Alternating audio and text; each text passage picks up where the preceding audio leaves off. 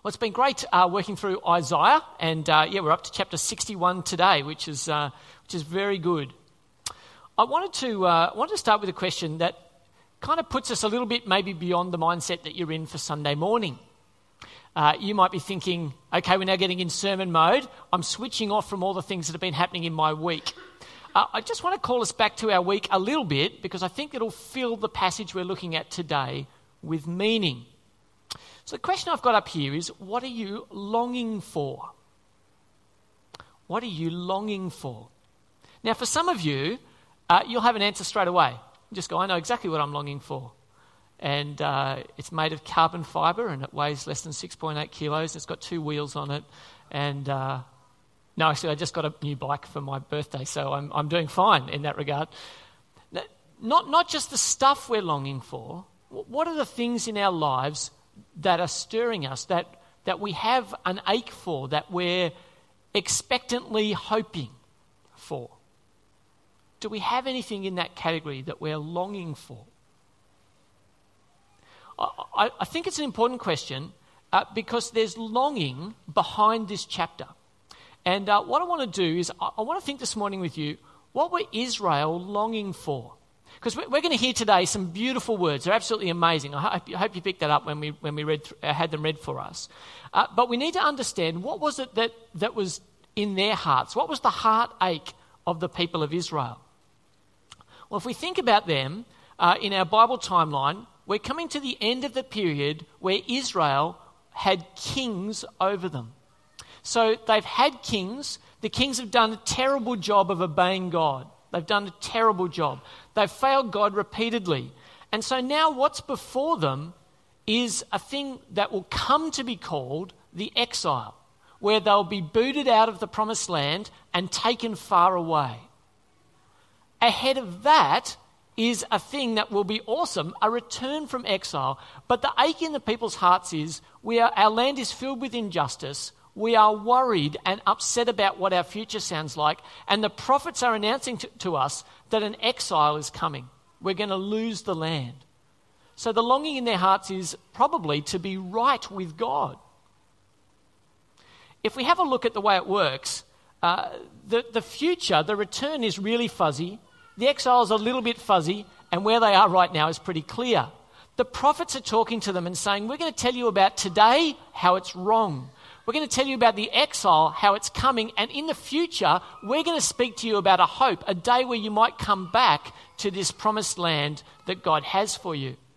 But more than that, the prophets actually say, Do you know what? There's something even greater. I, you won't know what it is, but it's out there. Out there in the future is something even greater than just a return from this exile that's ahead of you. We're going to talk today about prophecy, and uh, prophecy is one of those interesting things. I've shown you this diagram before if you've been at New Life for a while. If you're new with us, you might not have seen it. The prophecy in the Old Testament often has two horizons. I'll, I'll sort of explain what I mean. What, what it means is when the prophets announce God's word, they're saying it means something today. It, it has to mean something today. Okay? So it means something for now, but it also has a future fulfillment, something that's further down the track. And the trick when listening to the prophecies in the Old Testament is to think how much of this is bound up with right now and how much is it that looking forward. So if we kind of split it up a little bit, you see there's actually two horizons. It can be the same word and it'll have some relevance for today, and it'll also be pointing us beyond today to something even more.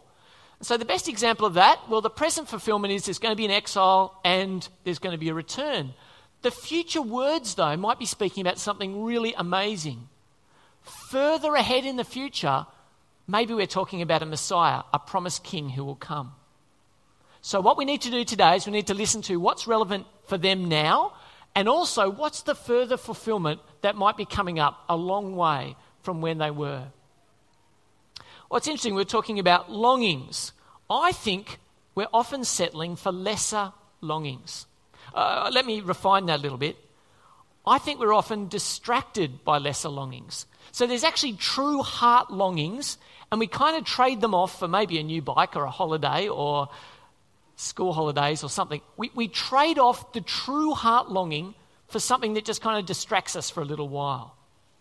And uh, I think we do that quite a bit. And, and I think this box here helps us quite a lot.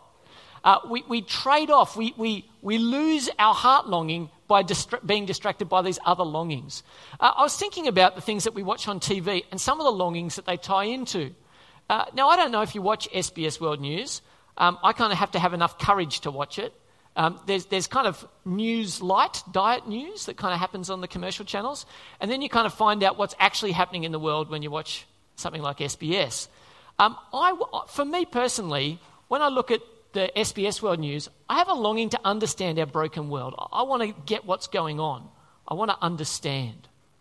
I think understanding our broken world is actually behind uh, a bit of this passage here. So let's dive in. If you can open your Bibles, Isaiah uh, 61 on page 744, if you've got uh, this size Bible. Uh, why don't you read with me from verse 1?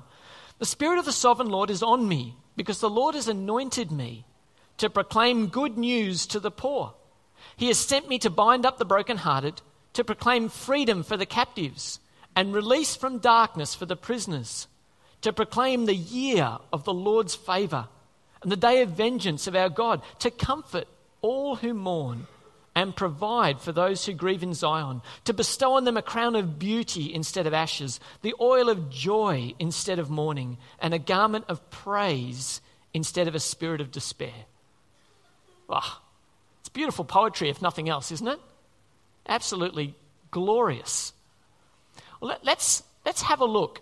Who is this good news for? Who's it for? Well, if we, if we look through this list, uh, this is good news for the poor. It's good news for the brokenhearted, for the captives, the prisoners, for those who mourn, for those who grieve, for those in despair. In short, this is good news for the broken. This is good news for the broken. I, I, I often wonder, it's a bit like saying to someone, um, uh, say someone lives right next to the shops, okay? So they live right next to the shops. There's their house, there's the shops. And, uh, and you announce to them, hey, guess what? I'm feeling really generous this week. I would like to drive you to the shops. Yeah? And you kind of go, well, that's nice. Kind of a little awkward because you'd take more time to walk to the car and then park it and then. Anyway, it would, it, it's kind of nice, but it's kind of awkward and inconvenient. It doesn't really help me. Now, if the shops are 110 kilometres away, that's a generous offer, isn't it? What I want to tell you today is good news is on offer. But if you aren't in any way feeling the longing, feeling the loss, looking forward to something that God can do in your life, guess what? I'm offering you a drive to the shops from next door. And you'll sit here this morning and go, well, whoop de doo. Didn't really matter. I'm suggesting to you today it matters. And it matters because if we think about the true state of our lives, there is longing, there is brokenness, there is captivity to different things, there is despair at times, there is grief and mourning. And today, what I want to offer you is the good news that we find in Isaiah. It will be if you can acknowledge it. It'll be just another servant if you can't. Who's the good news for? I want to dare to say it's for us.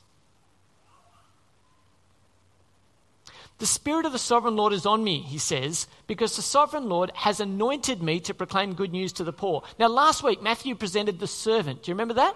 Talking about the servant of the Lord, the suffering servant.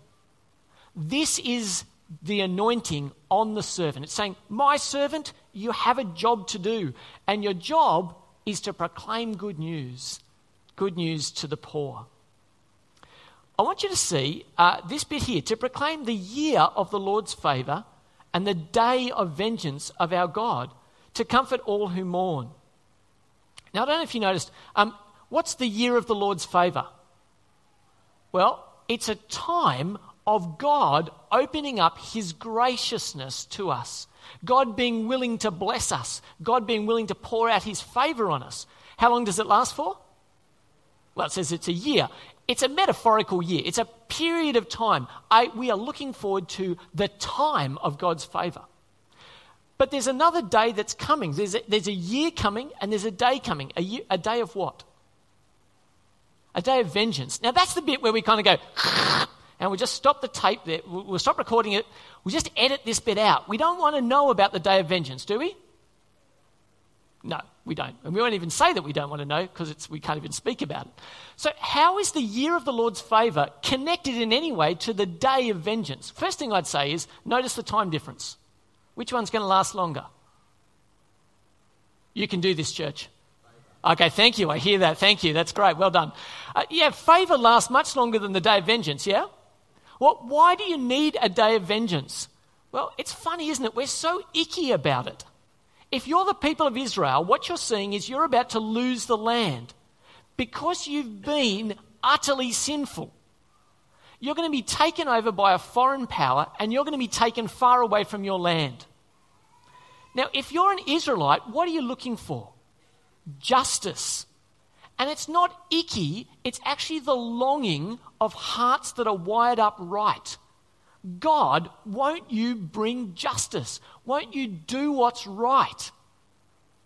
What God's saying is, there's a year of the Lord's favour ahead, and on that day as well, I will right wrongs.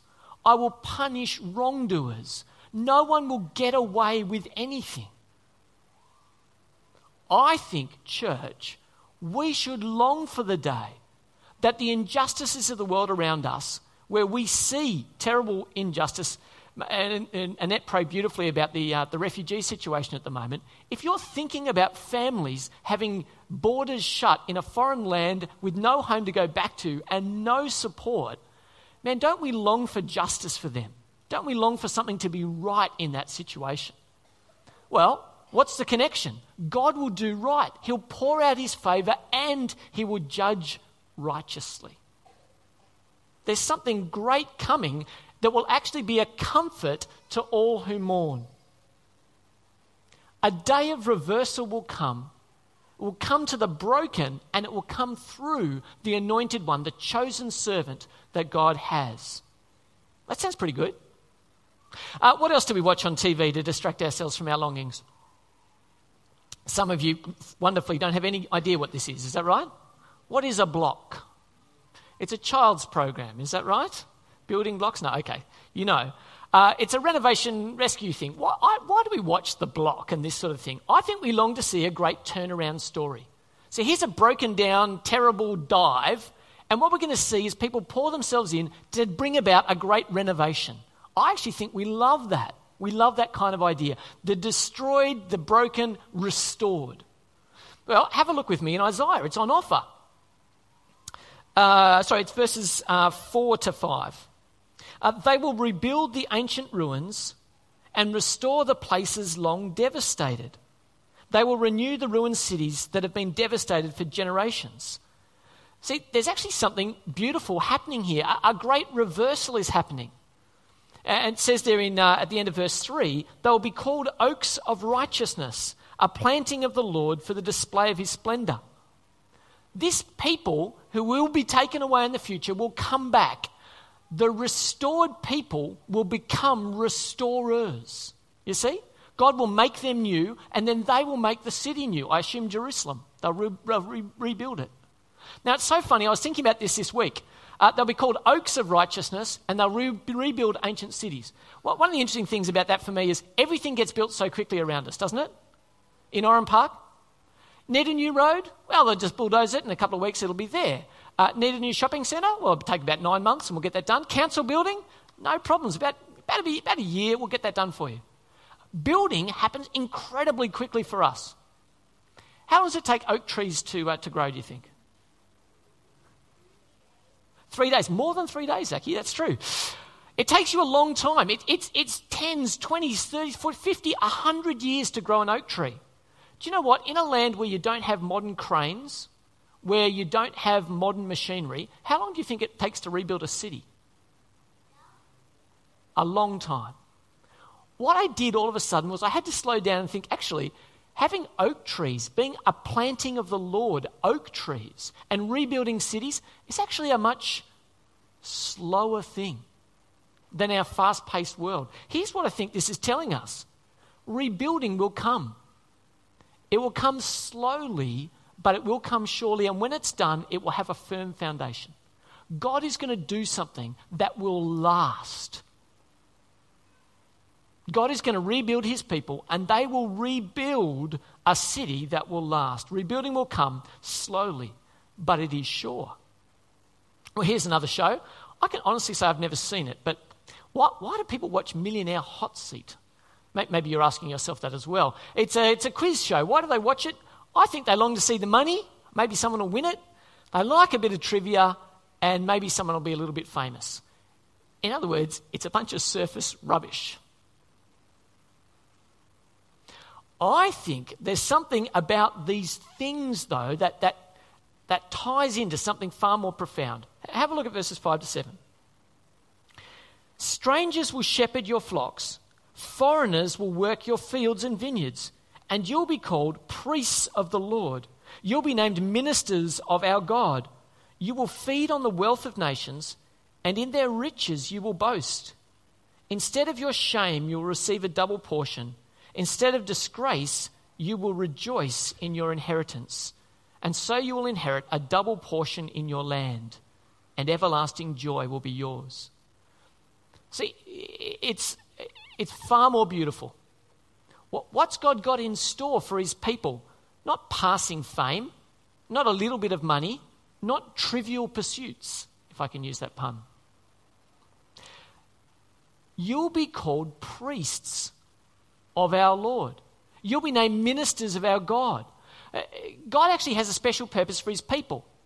I've prepared a task for you. Your job is to be ministers, to be priests, and there'll be wealth attached. Now, I, I think we think when we hear that, wow, everyone's going to be rich. You're all going to join me up on the stage because we're all being ministers, and the only way you can be a minister, clearly, is to stand up the front, have a funny Madonna microphone. So we'll all end up that the whole congregation is invited up here, and we'll all be rich. What a brilliant future for all of us. Doesn't sound very good, actually, I don't think. Here's what I think is happening you will have, I will have a purpose that God has given us. Maybe you don't know anything about the way the Old Testament w- was worked out for the priests. Basically, the priests didn't do any manual labor. How about that? Uh, what they did instead was everyone else gave a tenth. Do you know where their tenth went? The tenth went into a pot that was used to provide for the priests. That was their portion that was their inheritance, the provision of the other tribes to provide for them. What God's saying here is not that you will be rich, okay, but that you will be provided for while you're being ministers and priests for God. Does that make sense? So, so not that you and I will drive Maseratis and have microphones.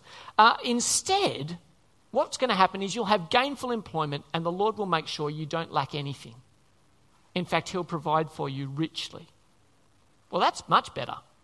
Uh, what we see here, the future is full of riches and rejoicing, but maybe not in the financial way. A rich life filled with meaning and purpose, provided for generously by God. Well, that sounds pretty good. I want you to see that this idea that there'll be a nation of priests is actually really old. You can see up there I've got the reverse arrows, the rewind arrows. Let's go all the way back to Exodus. Okay? God saves his people out of Egypt, takes them through the Red Sea, brings them to Mount Sinai, and here's what he says just before he gives them the Ten Commandments. Ready for this? Now, if you obey me fully and keep my covenant, then out of all the nations you will be my treasured possession. Although the whole earth is mine, you will be for me a kingdom of priests and a holy nation. These are the words you're to speak to the Israelites. So, right at the start, when they were being formed into a nation, God says, You will be my priests. You will be a holy nation. Brilliant promise in the past. Let's go forward and we'll go to uh, fast forward to the New Testament. Here's what it says in the New Testament about the people of God. But you are a chosen people. You are a royal priesthood, a holy nation, God's special possession. Why are you to be a royal priesthood? Here's why. Have a look at this. That you may declare the praises of him who called you out of darkness into his wonderful light. What's God looking for? Praise and honor for the salvation that he has won. Very good. It was promised before Israel was a nation in Exodus. It was reaffirmed to the people in Isaiah's time. It's the declaration of who we are as God's people. Isn't that great? Priests we are to declare the praises of Him who has saved us. Well, here's another show that might distract us. Uh, does anyone watch Who Do You Think You Are? Great show, basically, where they go into people's histories. Why, why do we watch this show? Well, I think we long to understand the past and to make sense of the future in light of the past. To think about who we're descended from and to give direction to those who will be descended from us. Again, these ideas are reflected here in Isaiah. Have a look at verses uh, 8 to 9. For I, the Lord, love justice. I hate robbery and wrongdoing. In my faithfulness, I'll reward my people and make an everlasting covenant with them. Their descendants will be known among the nations, their offspring among the peoples. All who see them will acknowledge that they are a people, of, a people the Lord has blessed. So, so, what's going on? Well, God's saying your descendants will be famous. They'll be famous as a people the Lord has blessed. So, I, I don't know. Uh, it's, um, it's interesting to think, actually, uh, since we've got Syria on our minds at the moment. Here's a group of people who have a land, Syria. They've lost it with just the, the world going to hell in a handbasket, basically, in their country. They're far away from it. What do you think they're feeling about their kids and their kids' future? Terrified, I would imagine. Terrified about their kids' future. Here's Isaiah. He's standing in Israel and he's saying, You are going to go into exile. You're going to go far away. You're going to lose the promised land. At which point, if you're a reasonable parent or grandparent, all of a sudden you start wondering, What's going to happen to my kids? What will happen to my children? Hello, Isaac. I can see you. You're my child, aren't you, bud? What's going to happen to my children? And God is saying to them, I hear you. I'm speaking blessing to your children. Can you see that? I care for your kids. Your offspring are going to be famous among the nations. I'm going, to, I'm going to bring them back. I'm going to restore them. They're going to be a people that the Lord has blessed. Don't worry about your children. I've got them. I care about your kids. What's going to happen is renown, among the nations will be the outcome for God's people. They'll be famous as blessed by God. And we see that in the New Testament. Here we are in 1 Peter again. The next verse it says, Once you were not a people, that's us, church. Once you were not a people. Were we part of God's family before? No. Before Ian went to the, uh, the, the youth night he shared about up the front here, was he part of God's family? Absolutely not. He heard the call and he responded. He said, Once you were not a people, but now you are the people of God. Once you had not received mercy, but now you have received mercy.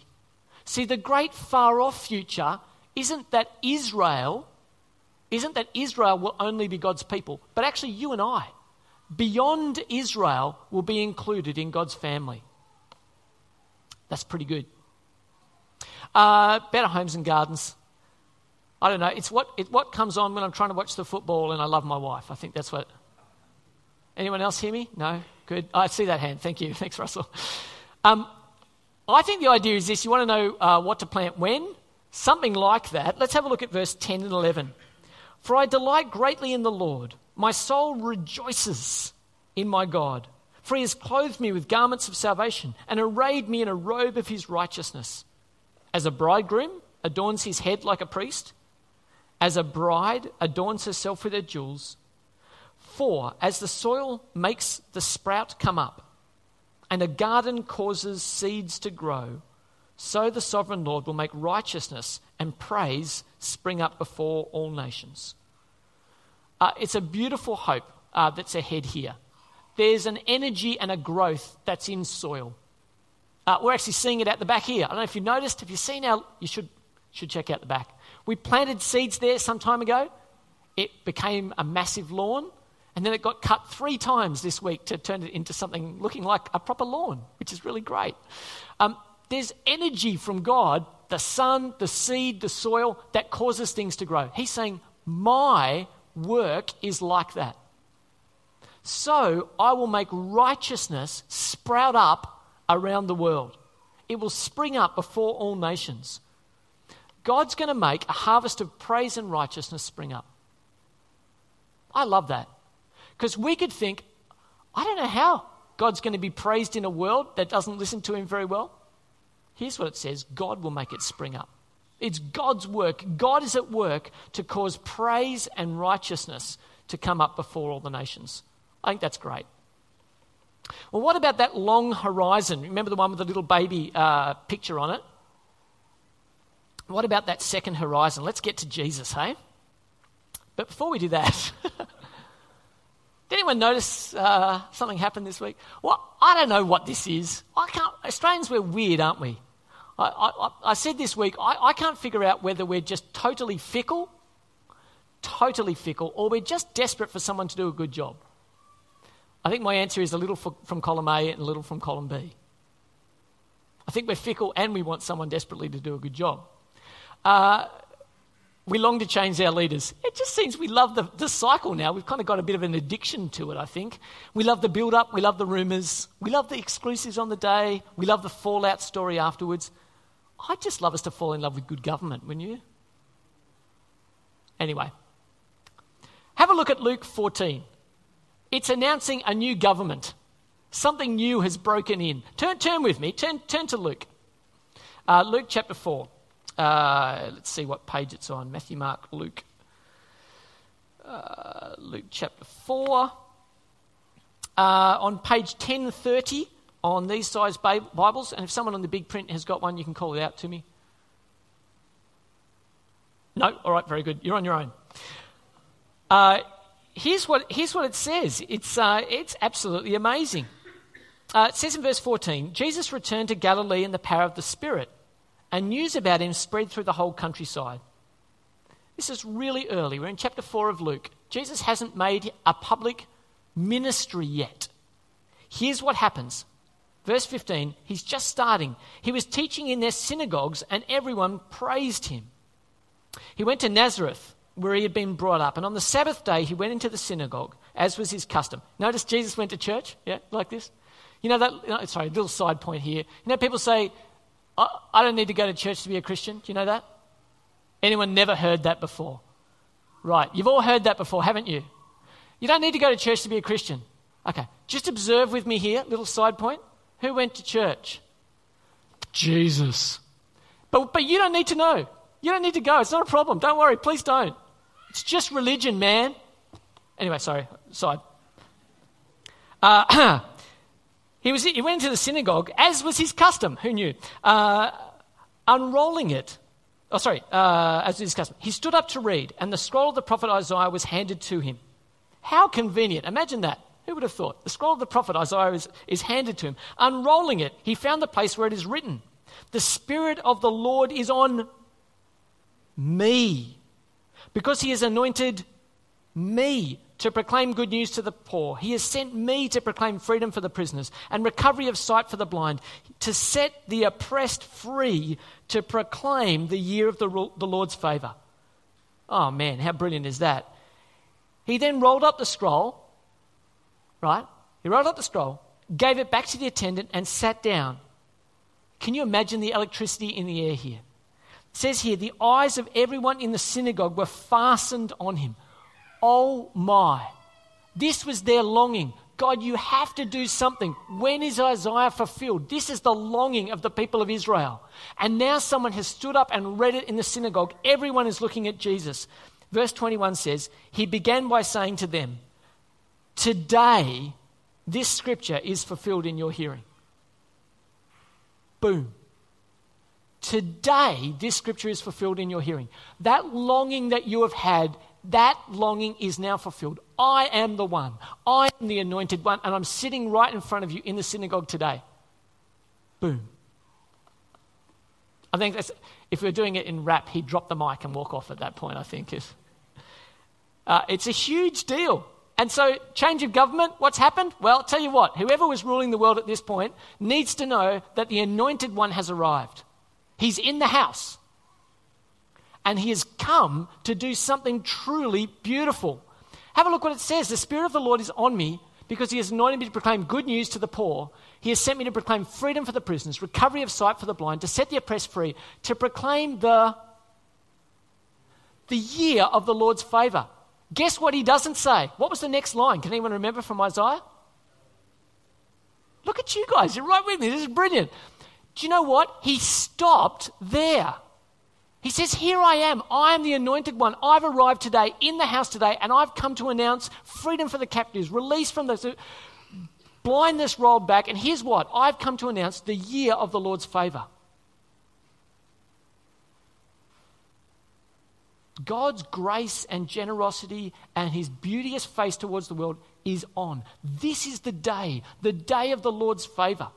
He didn't come, notice this, he didn't come the first time to, to bring the day of vengeance. Do you remember what it says in John 3 17? Does anyone know? Yes, call it out, Stuart. I've not come to condemn the world, but to save it. We all know John 3:16. John 3:17 says, "I didn't come into the world to condemn the world but to save it." So beautiful, so profound. So I want you to know, today is the day of favor and not judgment. Today is the year of the Lord. Hey, we say that, don't we? You used to say, in the year of the Lord? The, the, the favor of our God. So, where are we up to? Well, the first coming of Jesus brought favor openness. God is saying, I am open for business. Repent and come back to me. Today is the day of favor. His second coming, Jesus will return again. His second coming will be the day of vengeance, where he will not. It's, it's so funny, we just hear that the wrong way. The day of justice, the day of wrongs being righted, the day of things being put to right. A day of vengeance is coming. And beyond that day, though, notice it's only a day. What, what happens after that? Well, we enter into a period of God's unending favour in eternity with Him.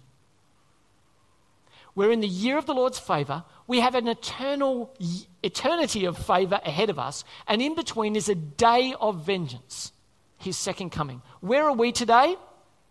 We're here, just before the day of vengeance in the year of the Lord's favor. That's where we are today. So, my question for you is what do we do with today? What do we do with today if that's the case? Well, first thing I want to say is will we hear the good news for us?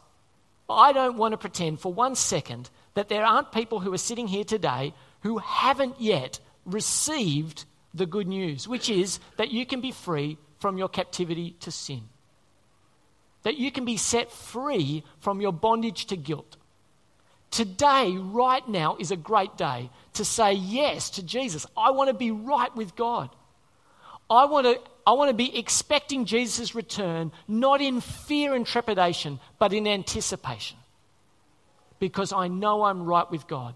Today, right now, is a great day to say yes to God. I give up. I'll fly the white flag that you might be my king. So, the first way that we respond to today is I want to ask you, will you hear the good news for you, for us? Secondly, anticipating that many of you have already made that decision, good decision.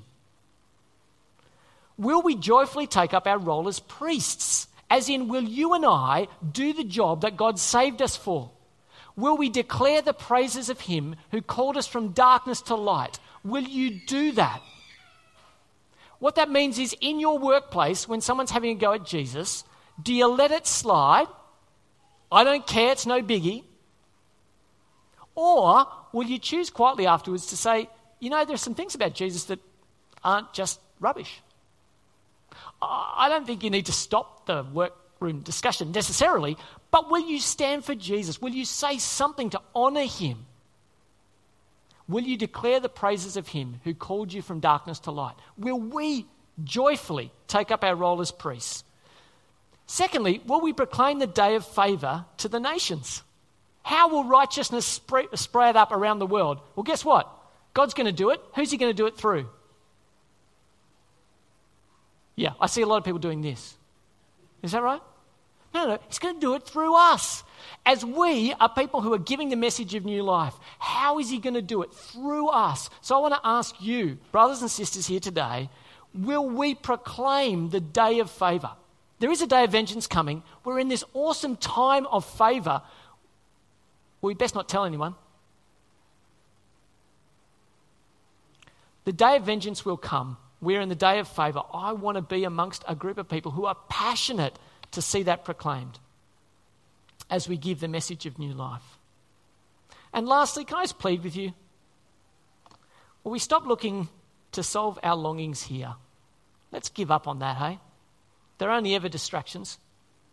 You want to have longings solved?